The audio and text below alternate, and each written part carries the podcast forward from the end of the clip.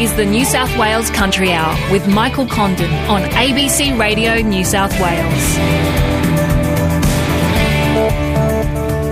Hello again and welcome to the show. Coming up, the clean-up has begun near Force, that the roads need urgent attention with flooding and potholes causing havoc for freight and other road users, even on the major highways. The Newell has been cut in several parts as an example, and we are working and thinking outside the box as well with something like the Newell in how we try and move the water. The water is lying there, so we need to get to a point where we've got some pumps in there, that we've got some temporary levee type structures along the highway corridor to move the water, patch what we can and keep that road open. You might want to send us a text about what's happening in your neck of the woods with regards to the flooding and the road situation. It's not just in the Central West that we've got road issues. 0467 922 684. Some roads in shocking conditions as well. 0467 922 684 is the number to text me here at the Country Hour. But first, let's look at the flooding in the north of the state, because the North Coast sugarcane farmers, they say the Tweed River has been so highly modified now it can't act as a natural river, so it must now be treated as a giant drain. They say that sugarcane and soybean crop yields are down because the floodwater that normally escapes through a large network of privately maintained cane drains is being blocked by the silted Tweed River. Farmers and the drainage unions are calling for the federal government to expand its funding for the CSIRO to undertake flood modelling of the Tweed River to prove it needs to be dredged urgently. Miranda Saunders has this report. Mark North started growing soybeans on his 170-hectare sugarcane property on the Tweed River floodplains near Murrumbidgee more than 25 years ago to help improve soil quality. Over that time, he's changed his entire farming practice to ensure his soils are the healthiest they can be. His reward? High-yielding crops. We're part of the environment. If our environment is good and healthy, it works better for us. You are managing a floodplain as well, so what sort of things are you doing there? Good drainage is critical. Water quality is something that's close to my heart because I'm a fisherman, scuba diver. I've spent more time underwater than what you could probably count, and I just love seeing fish in my drains. With the introduction of soybeans, it came out very clear, and so we've been putting a little lime on, doing all laser levelling so we get good drainage, surface drainage, applying lime on every crop rotation. And on my farm I've lifted the pH from soil tests back 30 years ago were 4.2, 4.5. Now I've got them up to 5.5, getting on to 6. I think last year I had 5.7, 5.9. That's just because of the amount of lime that we're putting on. And things are growing better. The soil health's better and everybody wins. A network of drains runs across the Tweed Valley floodplains. They're all managed under private drainage boards. And while local landholders pride themselves on keeping these drains clean, it's getting the water from those drains into the Tweed River and then out to sea that's causing huge problems. Tweed River's a very short river. From when it hits the floodplain, it's got rocks, it's got roads, both sides of it, nearly to the mouth where it meets the ocean. And to protect the roads, they're continually rocking it, so the river can't move. And you talk to any of the farmers that live along the floodplain, it's just not draining anymore. We can't get rid of the water out of our drains on the floodplain because of the silt in the river or the flow of the river. Well, I think it's a drain, but they say it's a river, but my understanding of a river, it's a living thing. It moves, deposits silt, it can move around it. Our river can't move. It's locked and loaded. It can't go anywhere. So I think once you modify something, I think the problem is we mess with nature and then we say, we've got to let nature take its course. It can't. So if you modify something, you've got to maintain it. What sort of effect is that having on your crops? That's a major effect. I mean, the height of the water isn't critical to us, it's the length. We're thinking that we're looking at least, 36 to 48 hours longer to get water off our fields, and that's what does the damage. And if the crops are damaged, you get problems with, rotting vegetation, oxygen depleting water. Nobody wins from crops dying. David Bartlett is the president of the combined Tweed Drainage Council. He says the cane drains and the dredging of the Tweed River is critical for the future of the entire region. Essential if you want this valley to function as it's functioning now, as a residential hub, an industrial hub and an agricultural area. It has to be maintained, otherwise the whole valley would just turn into a swamp and the road infrastructure would be compromised. It wouldn't be the same valley anymore. The CSIRO are doing flood studies in the North Coast region at the moment. We believe that the Tweed Valley, which is the valley we're in, needs to be modelled, studied. What is happening here? How can we actually stop it happening or getting any worse than it already is? What is the solution? Is dredging the solution? My personal opinion is yes, that river needs dredging. Member for Tweed Geoff Provest says funding for the dredging of the river is imminent, but he too wants to see the CSIRO flood modelling be extended to the Tweed River catchment. I'm confident of announcing very shortly some extra funding to alleviate some of the pressure on our river systems. The way I view it, Miranda, is quite simple. If you don't clean out your gutters at home, eventually the rain's going to and the water's going to go somewhere where it's not required. And I think the river needs urgent attention to keep the health of it. That was Geoff Provest, MP, ending that report from Miranda Saunders. Now, the ABC has contacted the Minister for Agriculture, Murray Watt's office, and the Minister has confirmed that from the CSIRO study, priority options for reducing flood risk from the Northern Rivers region will be identified for the government's consideration. From the study, priority options for reducing flood risk across all 7 LGAs in the Northern Rivers region will be identified. He says the Albanese government has already allocated $150 million to support the recommendations out of the study.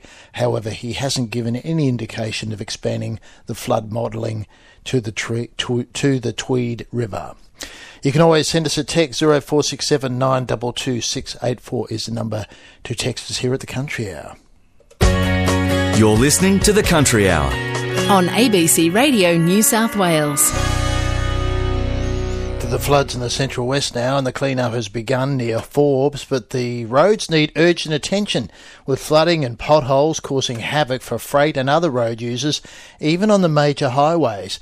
$50 million is on the table, and Minister for Regional Roads Sam Farraway says that money is there for councils to spend, and it needs to be spent now fixing up local roads. He says the state government will allocate extra funds to look to rehabilitate the major highways and keep the freight moving. Yes, Michael, good to be on the show today. I was in Forbes on Sunday in a helicopter with senior transport officials, as well as working with the SES and local mayors around that area, in particular Phyllis Miller. The Newell has been cut in several parts, as an example, and we are working and thinking outside the box as well with something like the Newell in how we try and move the water. Because being a Central West local, I know how it works out there. It's not real deep, the water, but it just sits there. Mm. And it's not dropping as quick as it has done in the past, and that is clearly an indication that the ground is absolutely saturated and the water is lying there. So we need to get to a point where we've got some pumps in there, that we've got some temporary levee-type structures along the highway corridor to move the water, because my priority is to get in there, patch what we can and keep that road open. We went to great lengths prior to the recent flooding, where we put in something like over 150,000 tonne of gravel was brought in to put underneath the minor flooding to keep heavies moving. So there's no doubt it's going to be a mess when the water does eventually subside, but we're ready for it. We'll have crews there straight away. We'll get stuck into it. The BOM have said there's a wet summer coming. There's even the possibility of more rain on the Newell corridor, in particular Forbes and south of Forbes this weekend. So this isn't a one-off. This is something that I've instructed Transport for New South Wales to have crews at the ready, because I do think that longer term over summer, this is something we're going to be dealing with on a more regular basis. So the roads cut by flooding, do you know whether it's been washed away? And what about, you know, things like other, you know, those small bridges and whatever, they sort of stable? Are there some infrastructure damage that needs to be repaired as well? Well, I think with regard to those small bridges, we'll get in there working with council quickly to look at them. I would envisage that we should be okay with those bridges. This is not massive flooding where it inundates infrastructure like we see on the northern rivers. This is a different type of flooding situation. But what is of concern is the condition of the road, considering what we had to do prior to the major flooding. In the gravel, in keeping the highway open, keeping our freight sector moving. There's clearly going to be a bit of a mess there, and but we're getting prepared for it. So we will have crews deployed quickly once those water levels drop. We'll get in there and patch and do what we need to do to get the connectivity restored. Now, there's $50 million on the table for pothole repair. How's that going? And you know, maybe some of that money should be for the Newell. Well, no, to be fair, the $50 million I've said from the beginning is going to be exclusively for councils. It's going to be exclusively for council roads. Right. This is important. I want all $50 million spent. I want it spent quickly.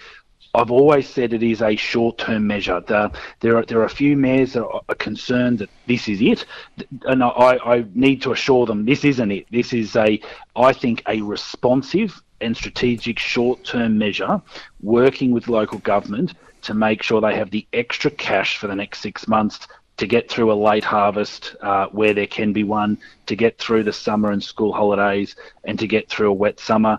We estimate 420,000 potholes can be filled on the council road network over the next 6 to 12 months with this funding. And when we get drier conditions, whenever that occurs, we will then be in a position to work on our state highways, roads, and with local government to look at a road rebuilding program. So the application. So you'll take care of the state highways, but this $50 million is for the local council roads. Yep, and it's short term. Yep. And it's in addition to all the other disaster funding. It's in addition to the other state-based funding programs, like fixing local roads, fixing country roads, fixing country bridges. This is a one-off top-up payment for councils to put towards their maintenance budgets. We've heard that some of the big freight trucks are tearing up the roads because they're going on them big tonnages. There's a grain harvest around the corner for hopefully a grain harvest around the corner with some big volumes on our roads as well. Any way of getting some of those trucks off the roads and onto rail, and so that we can preserve our roads and keep them open, for essential services? Oh, definitely. I'm a big supporter of freight on rail. We are going to be investing into our infrastructure this year, our country rail network and our regional rail infrastructure. We maybe going from silos to rail hubs, or reopening some rail hubs at silos. Well, possibly, and the east-west connections for our rail infrastructure, and making sure that our supply chain in this state is as strong as possible. But that might not necessarily happen this harvest. Well, no, you can't build rail that quickly, but I want less money invested into business cases. I want more money invested into rail infrastructure. We're doing that. I'm also working closely with Sydney Trains, who look after the North Coast line in some areas, but also the main Western line, where we saw the landslip and the sinkholes on that line earlier this year, making sure that we get our preventative maintenance right. And a lot of this has to do with drainage. I've discovered that some of these sinkholes have formed because the drainage is the original drainage that was laid pre-Federation. So we're going to take the opportunity, new drainage, new and better connectivity to stormwater in these areas that are getting well above average rainfall and more events more often. These are the things we're looking at. I need them to be meaningful. I need them to be deliverable and make a difference to build resilience into the rail line. The best example I can give, Michael, is when the main Western line went down for a few weeks, Roger Fletcher in Dubbo had 126 containers plugged into power points of pre-packaged meat for export.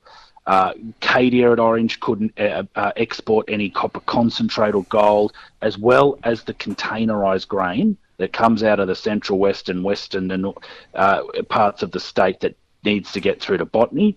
I'm fully across this. We know what we need to do. Can't control Mother Nature, but we can control our long-term plan, and we can control bringing industry and community together when we get through the wet season for a pathway forward.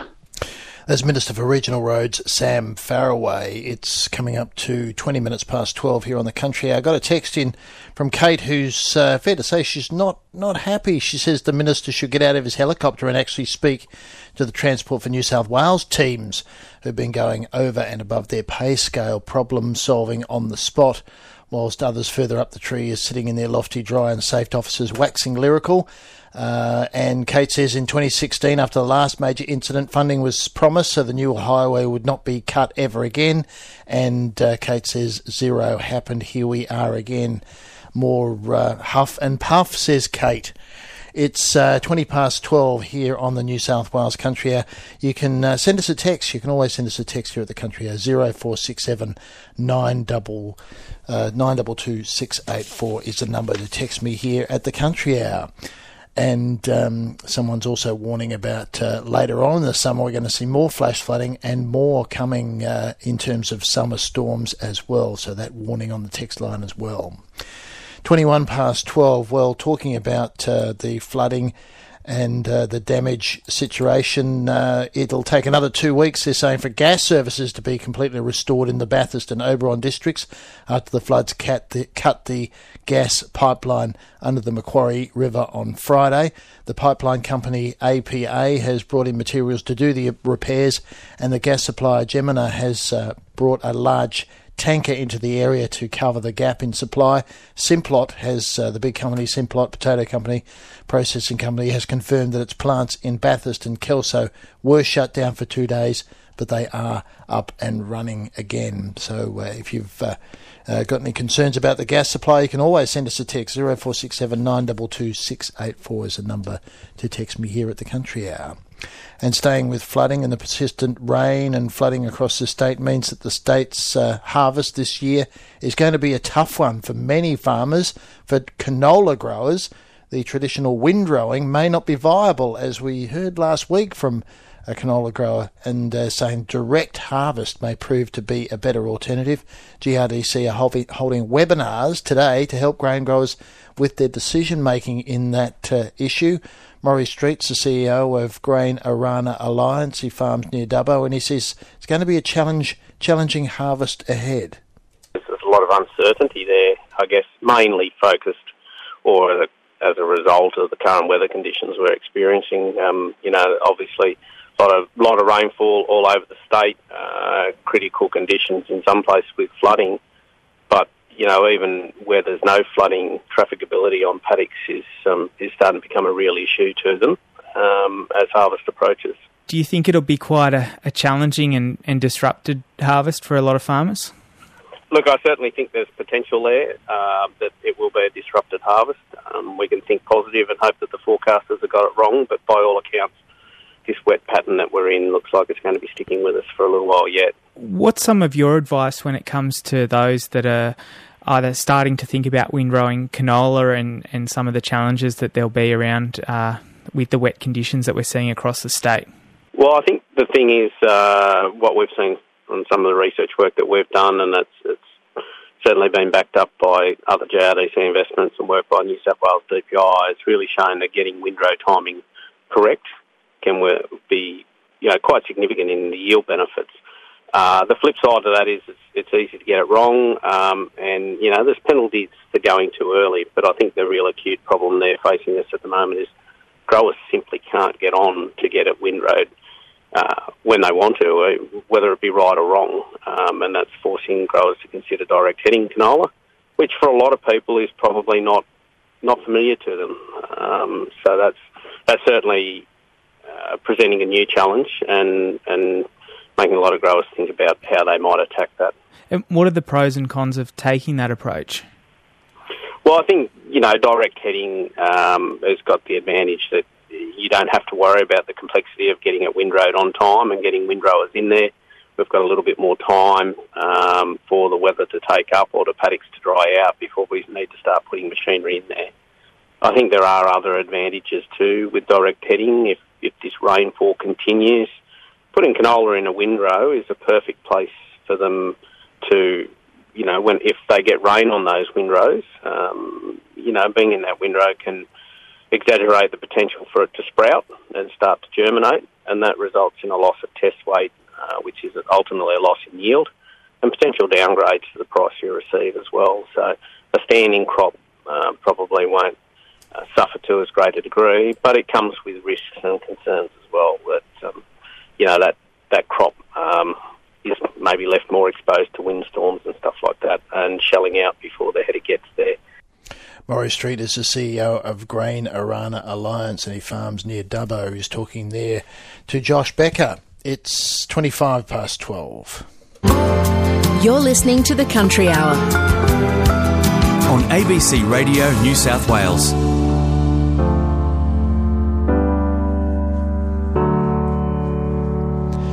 According to the Bureau of Meteorology, Australia had their second highest average rainfall for October since 1975, and in far west New South Wales, Broken Hill followed with recording their wettest October ever. Australian bush food producer David Doyle believes with the increased rain that's around, he's seen the most native plant species in a decade. The Barkindji and Maliyangapa man spoke with reporter Yusuf Saudi at Stevens Creek Reservoir about how he felt with all this extra water.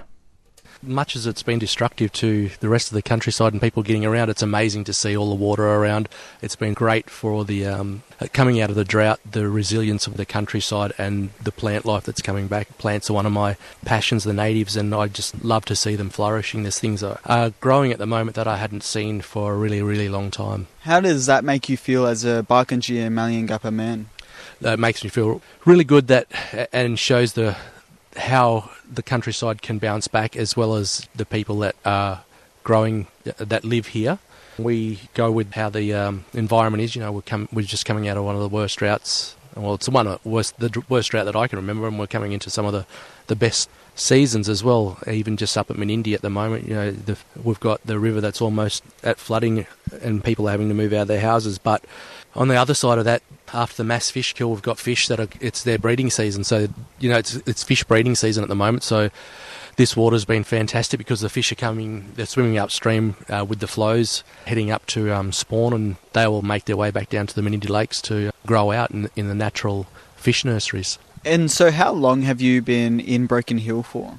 About 10 years now. So originally from Menindee, where I'd lived pretty much all my life until about 10 years ago we relocated to Broken Hill. And so how does this year compare to, or even just the past month, compared to the past 10 years? The amount of rainfall we've had has been amazing to see and be part of. I've travelled around a little bit, and it has, you know, it's caused a bit of issues with where we can and can't travel, but it's all part of nature really, and I love to see the rain. I love to see, I don't mind it when it cuts off roads and we can't get places, as long as people aren't left without food and water. I think it's a good thing. And as you're talking about fishes as well as native plants, why is this water important to you? So this is going to sustain the countryside for quite a long time. You know, this is what, when we go back into drought, this is what will keep the plants nourished, the animals watered. After all of this has gone away, it's also what's going to sustain the countryside for a long time as well. What do you think your relationship with the water is? Can you tell me a bit about that? Yeah, sure. Look, for us being river people, we're really connected to it. When there's water available, we also, you know, it makes us feel better about the place. But, you know, that water that sustains the animals and the plants also helps to sustain us. As the countryside flourishes, so do us as people. So right now we're on Stevens Creek, surrounded by water flowing. How does this make you feel?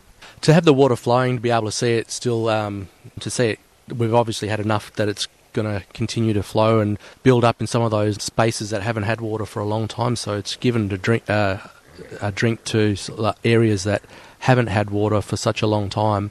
Yeah, well, you're involved with making bush food. How has that been like with the increased rain? My interest in the bush food is building over a couple of years now, and to be able to witness the countryside flourishing, and then to see some of the plants that I haven't seen since I was probably a teenager around and available and abundant, really, has been fantastic, because some of the plants now I can take photos of, showcase how we traditionally use them, how we could use them more contemporarily, as well as the medicinal and nutritional benefits of it has been really good. So to be able to show what the country can provide for us when we look after it, even though we haven't made it rain, it's been really, beneficial to me, I suppose, to be able to showcase some of those things. David Doyle is an Aboriginal bush food producer. He was speaking there to Yusuf Saudi about all the rain and the impact that that's having on bush food. He says it's looking amazing at the moment out there. It's coming up to 1:29, and shortly we'll have the weather details. Of course, that rain event we've been watching starting at the end of the week. We'll get the latest on that. But right now, let's get the latest on the news from Adam Story. Good afternoon. Afternoon, Michael. A day after Medibank refused to pay the ransom that was demanded by the hackers, the group is now threatening to publish the stolen customer data within the next 24 hours. The health insurers released a statement, says the threat was made on the dark web overnight. They've written to customers to inform them of what data they believe has been accessed and provide advice on what they should do. Basically, the key word is that customers should remain vigilant, and these hackers may try to contact people now directly, given they have their phone numbers and addresses with the various sorts of scams. Meanwhile, the Sydney teenager has pleaded guilty to misusing the information from the Optus data breach. He didn't actually steal the data himself from Optus, but he got hold of it and then started, is alleged to have started a blackmail scam via text messages. Didn't go very far. Didn't go very far. I think they got him the day after. Yeah, his personal security. He was a novice. His personal security wasn't too good. That's right.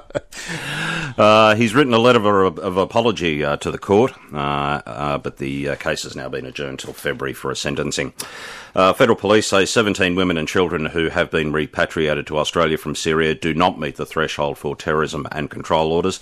The AFP Commissioner Rhys Kershaw have been questioned during a Senate Estimates Committee, and he says his agency did not provide advice to the government regarding their return, but he says the group has been very, very cooperative with law enforcement since they have come back to Australia. Taxi drivers will be compensated for their licences. After striking a deal late last night, the Taxi Council has accepted the state government's $905 million compensation package. So that's $150,000 in compensation per licence for Metropolitan Cabs. Regional drivers will also be able to claim up to $195,000, depending on the amount of rideshare availability in their area. And just getting back to scammers, overseas, a guy who calls himself Ray Hushpuppy has been sentenced to more than 11 years jail for laundering millions of stolen dollars. The 40-year-old made his money with online scams, and the FBI has described him as one of the most prolific money launderers in the world. Is that right? Yeah. Hmm. So Mr. Hushpuppy is now money laundering us. From what? Like, was there any detail on that? I saw there was a money laundering scheme that cyber heist. So basically, stealing data and demanding a ransom. Do you know what a lot of these guys do? They actually go in and they take $2. Like, they actually take small amounts of money from lots of different accounts. Yeah, okay. And hardly ever gets detected. So people don't notice, like, a dollar missing from their account. They don't report it. And it's, I was fascinated. You just think it's the bank charge anyway. Yeah, you think it's some sort of charge for something else that comes up. And they get away with it for ages without getting found. Well, you steal tens of thousands of $2. You're on your way. Right. Well, Mr. Hushpuppy won't be doing much of that for the next 11 years. Okay. Yeah, I was fascinated by that. I thought, well, that actually makes a lot of sense. Yeah. Taking a small amount of money, no one notices. Well, most people don't notice, and away it goes. There you go. That's today's hot tip.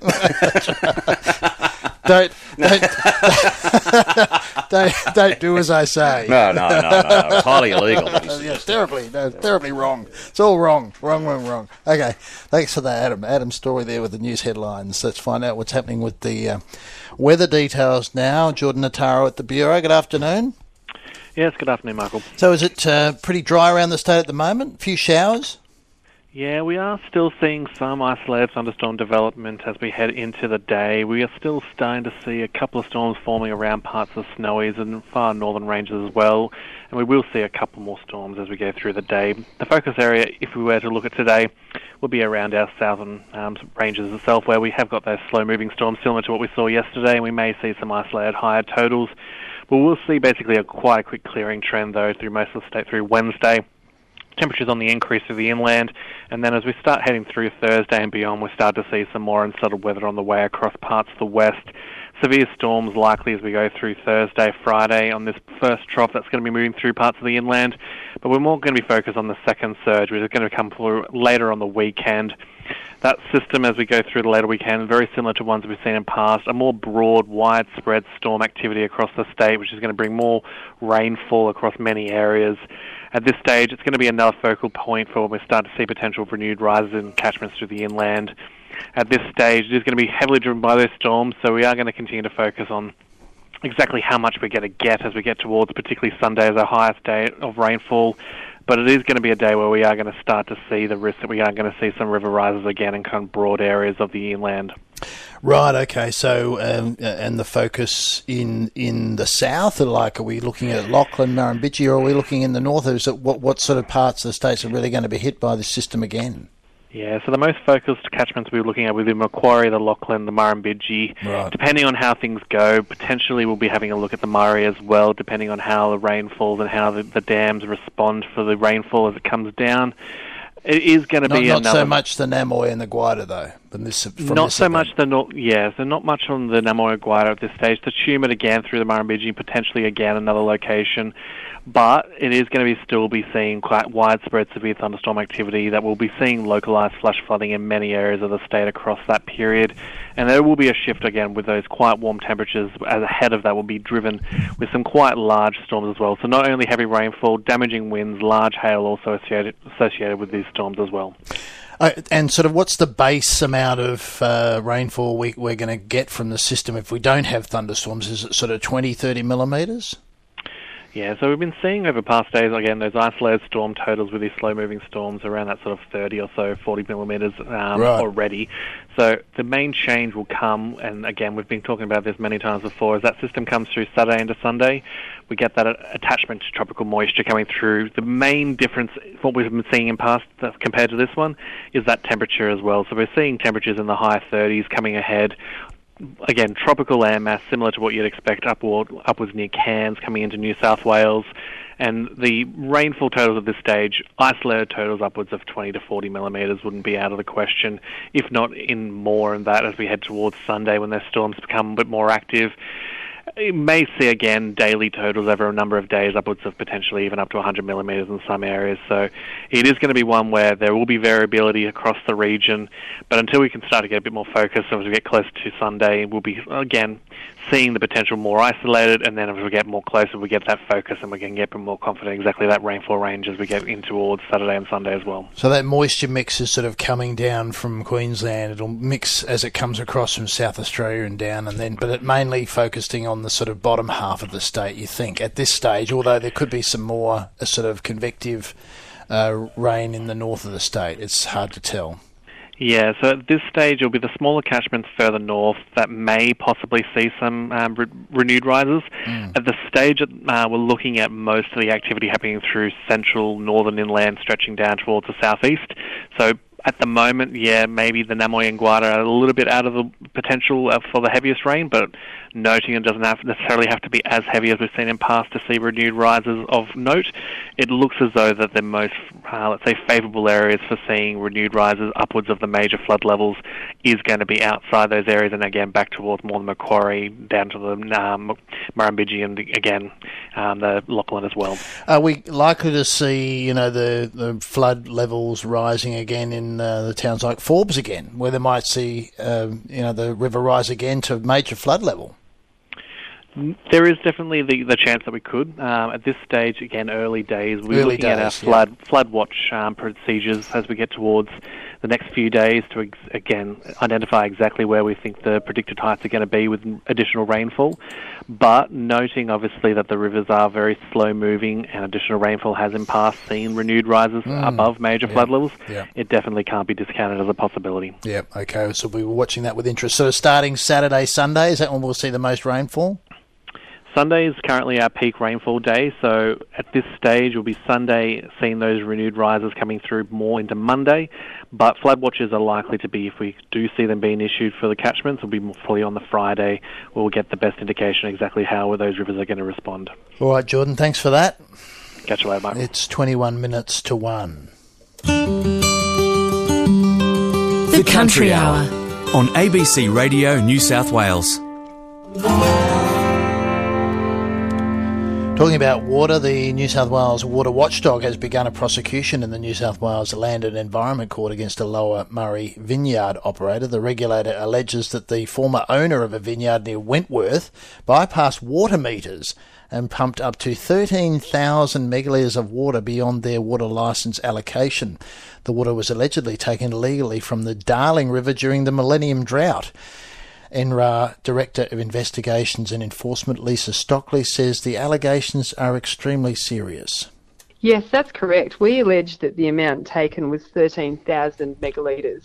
If you can think of an Olympic-sized swimming pool and then multiply that by 5,000, that's the quantity of water that we're alleging has been taken above the water allocation licence, water access licence. And what sort of period of time are we talking where this water was taken? So the alleged offences occurred between 2011 and 2015. However, they weren't reported to NRA until the end of 2021. So how did you find out? We were alerted by a third party in relation to this matter, and then we undertook our own investigations, obviously, to establish whether we believe the offence had occurred. And you didn't notice it by things like, I know, satellite technology, you're always monitoring that. You didn't notice through that? Well, at the time that the offences were occurring, NRA actually hadn't been established, so these offences predate NRA's establishment. What part of the state are we talking about and what rivers were affected? So we're talking about the general Wentworth area, and the period of the offence actually was off the back of the Millennium Drought. That affected the Murray-Darling Basin and the southern cropping zones of the state at the time that the water was taken from the Darling River. Right, okay, so a pretty sensitive time to be taking water. Yes, absolutely. When NRA considers whether to take prosecution action, the level of harm to the environment and the community is always something that we take into account. Surely water like this would normally have to be metered? Yes, that's right. So in this instance, we will allege that they actually bypassed the water meter. So therefore, the alleged water take occurred without metering, therefore difficult to detect. So if this was happening then and they were able to bypass a water meter, I would imagine that there would be other properties at the same time that were doing this similar thing, that a lot of water metering could have been bypassed at the time. Oh, well, look, I guess there is the potential for that, and if NRA receives information to that effect, obviously we investigate it. What we have in place now is a little bit more sophisticated in terms of the technology that we use to monitor compliance. So it wouldn't be as easy to do this now as it was 10 years ago? Well, absolutely not. And what sort of fines, what sort of penalty might they face? So individuals that are involved in a prosecution or are prosecuted at the Land and Environment Court can be fined up to $1.1 million or up to 2 years in jail. Lisa Stockley is the Director of Investigations and Enforcement at the Natural Resource Access Regulator. And that court case is on the 9th of December. It's 17 minutes to 1 here on the New South Wales Country Hour. I've got a few texts coming through about the grain, getting the grain out and about on the roads and on the trains. Malcolm says getting grain back on the trains is going to be a bit hard when hundreds of those sites with the railheads have actually been shut. I think they were trying to talk about reopening some of those silo grain sites. And someone's texted in to say Sam had a chat to a number of repair crews on the main Sydney to Melbourne rail line at Hart, and he says they're having trouble getting time on the track to actually fix it, and it's a real mess to try and get the rail going because of they're having trouble fixing it up as they go, according to Sam. So he said we might talk to the minister about that one as well. And on the potholes, Scott says that the Costa Group have written to the Armidale Regional Council. They've been asking to try and take advantage of that $50 million for the pothole program. There's heavy damage, they say, to the council local roads. It's impacting on their freight for the Costa Group, but apparently no response to date on that issue, so they're still trying to lobby to get some of those potholes fixed for the Costa Group. It's for Armidale. It's 1:45 on the country hour. Well, the turning our attention now to the ports because in just over an hour, the Legislative Assembly is expected to pass a bill that will free up the Port of Newcastle to get to work building a large-scale container terminal. Now, the port has been shackled by an agreement, as we've heard about on the program before, the 2014 sale of the port, where a cap was imposed on the number of containers that can be shipped out of Newcastle. Newcastle can move up to 50,000 containers a year, but anything over that, the state government must pay New South Wales Ports, the operator at Port Botany and Port Kembla. Now, the agreement has been called anti-competitive and a privatisation dud by the New South Wales opposition. Our reporter Blake Doyle has been following the story and joins me now. Good afternoon. Good afternoon, Michael. So this debate, it's going to be debated in the Legislative Assembly pretty soon. That's right, Michael. The debate is due to start around about 1:15 on this. Now, some quick background. Independent member for Lake Macquarie, Greg Piper, introduced a private member's bill last month seeking to remove the restrictions that you've just explained on the Port of Newcastle. Now, in the last 24 hours, he's reached agreement with the government after accepting amendments. Now, those amendments essentially require the government to appoint an independent umpire to determine what the fair market price for the lease on Newcastle Port would have been if the restrictions on container trade were not in the original deed of agreement. So effectively, the Port of Newcastle would be required to pay the government the difference between the new valuation and the $1.7 billion it paid in 2014. That, Michael, is estimated to be in the hundreds of millions of dollars. Now, there are lots of advantages. A lot of farmers, a lot of people in primary production, freight generally say that there are a lot of advantages to scrapping the old deed of arrangement. A lot of people saying it was a dud from the beginning. Yeah, that's right. Chris Minns has been especially scathing this morning, but I guess, you know, what they're saying is scrapping the old deed of agreement creates more competition in the market and ends what was effectively a monopoly on container traffic in New South Wales. The man behind the bill, Greg Piper, argues it creates more options for producers across regional New South Wales. And with billions in investment, potentially $2.4 billion in investment, he says it'll be a boost for his nearby Cedar Lake Macquarie and the wider Hunter region. Here's a little of what he had to say on that this morning. Newcastle, the Port of Newcastle is a good deep water port. It can add really good container logistics, serving people in the northwest, the agricultural sector, for example. Many who are now, if you're north of or west of Armidale, you'd be looking at sending your produce out via through Queensland. And if you're, say, south of Bathurst, down that way, you'd probably be looking at sending it out via Geelong in Victoria. So there's something wrong. Our biggest container port is on the edge of the most constrained, most congested city in Australia. It makes sense to open this up. So there's Greg Piper, who's an independent MP. And what about New South Wales farmers' position on this, Blake? What have they been saying? Michael, New South Wales farmers have been amongst the biggest supporters of a container terminal in Newcastle. New South Wales farmers' president, Xavier Martin, says the fact that grain is being trucked into the busiest city in Australia is a clear sign that there are, you know, freight logistics issues. He says giving Newcastle the opportunity to expand will reduce constraint on roads and make things more efficient. Growers say they can save between $16 and $22 a tonne by moving produce out of Newcastle. It's a lot of money, isn't it, for per tonne? It's a lot of money. Well, and you know, and that adds, you know, obviously adds up into the billions over the years. Now, there's been some cross bench support for this bill. I guess after some back and forth, several Nationals MPs, including Upper Hunter MP Dave Lazell and the member for Northern Tablelands Adam Marshall, say it makes sense for primary producers to be closer to their export ports.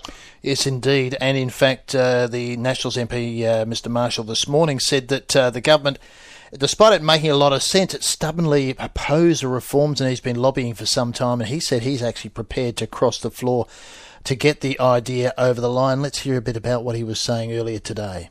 The government has caved to the inevitable political arithmetic, which essentially means if the government wasn't willing to play ball, it was facing inevitable defeat on the floor of Parliament today if the bill actually came to a vote, because the crossbench, a number of MPs such as myself on the government side and, of course, the opposition were supportive of this bill. And so the government, in the end, has decided to play ball and will put forward two amendments, I understand, that will seek to, in the government's eyes, improve the bill slightly, make some tweaks, which are completely acceptable to Mr Piper, myself, and to the Port of Newcastle. And so that should proceed today. So whether the bill will come to a final vote today or tomorrow, the bill is now ensured passage through the lower house, and then it should progress to the upper house later this week or next week. And this is great news, Christy, for our region,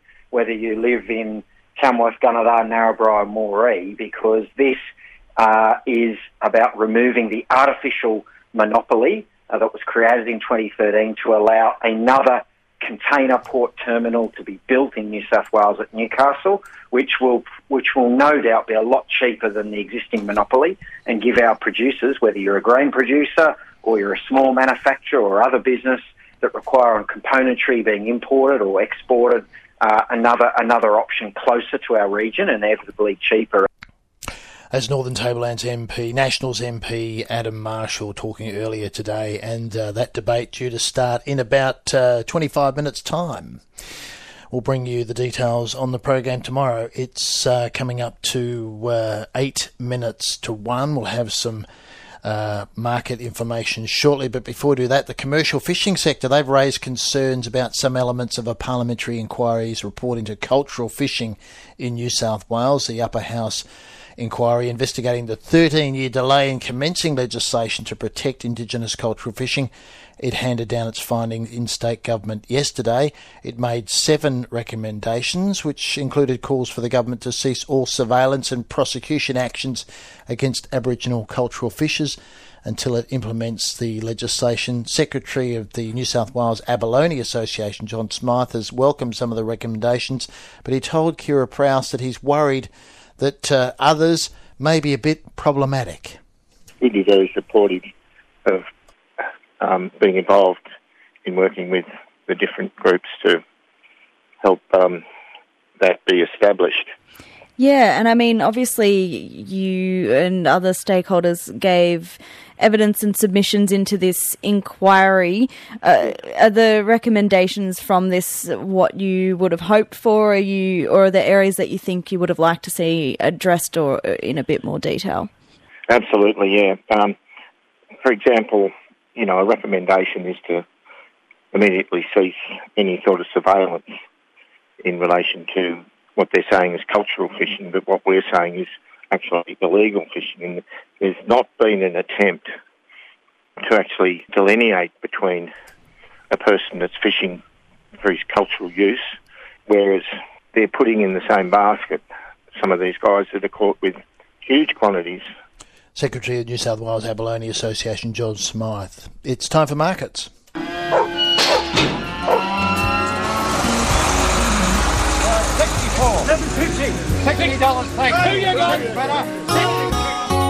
Let's go to Wodonga cattle now.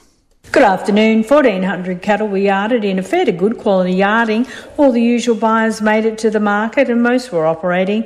There was a bigger number of veal along with a good selection of yearling trade cattle. Heavy cattle, however, for export were in short supply. The market fluctuated quite a bit, with Finnish and fat cover dictating prices. Veal gained 10 cents at the top end, $5 to $6. Trade steers were firm to fall better, $5 to $5.55. Feeder steers were very few to quote, $5.10 to $5.40. Trade heifers, $4.65 to $5.39. Feeder heifers, $4.40 to $5.09. Heavy steers, $4.40 to $5.80. Bullocks, $4.40 to $4.70. Frisian steers, the better end, $3.74 to $3.80. Heavy cows and leaner grades were 5 to 12 cents cheaper. Heavy, $3.84 to $4.14. The middle run, $3.10 to $3.70. Leanne Dax, MLA. Nothing from Forbes Sheep and Lambs because of the flooding. Let's go to Carcor Cattle now. Good afternoon. Numbers lifted slightly for an offering of 1,485 cattle at CTLX. Quality was mainly good, with pen suiting feeders and processors. More yearling heifers were yarded and sought after by feeders during the market. The usual field of buyers attended, with not all operating fully. There were some plainer younger cattle ideal for restockers, plus a mixed penning of heavy cows with a good selection of growing cattle. Younger cattle to the trade sold close to unchanged, although a few fluctuations due to quality. Feeder steers sold to an easier trend. Grown steers and heifers sold either side of firm. In the cow market, heavy cows sold unchanged to 5 cents cheaper, with the leaner cows selling from firm to 10 cents dearer in places. Fiddlers sold from 518 to 572 cents. Yearling steers to the process mostly made from 490 to 576 cents. Feeder steers were from 500 to 580 cents.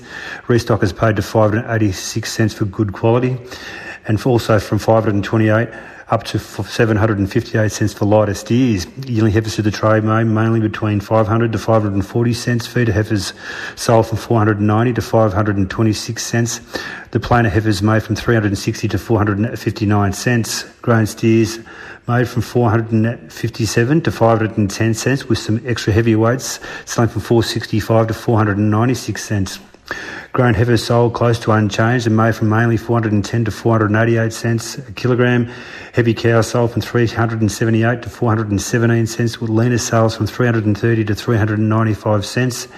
Heavy bulls made from 330 to 370 cents a kilogram. This has been Tim Delaney reporting at MLA and CTLX. Let's go to Gunnedah Cattle now. Good afternoon. Numbers increased to just over 2,000 head. Yearlings well supplied, along with heavyweight growing cattle, a good quality penning, conditioned to suit all destinations, sufficient to fill requirements, a full field of buyers operated. Dearer trends through all the yearling steer classes, significant breed and quality related improvements throughout. Lightweight restockers sold from 464 to 680 cents a kilo. The medium weights to restock and feed 436 to 638 cents. Heavy feeders sold from 440 to 550 cents. Heavy trade were firm to a shade dearer, 488 to 500. Firm to slightly dearer trends for yearling heifers, a great variation in breeds. Lightweight restockers 370 to 650. Medium weight feeders 400 to 578. Heavy trade heifers posted strong gains, 405 to 530 cents. Heavy grown steers to process were firm to dearer, 406 to 508 cents.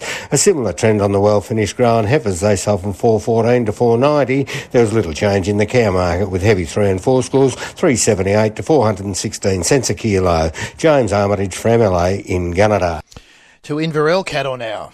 Good afternoon. Inverell penned 880 cattle, an increase of 162. Quality varied, with the plainer quality types, better quality steer and heifer yearlings held firm, with restockers working the top pens as well as feeder buyers.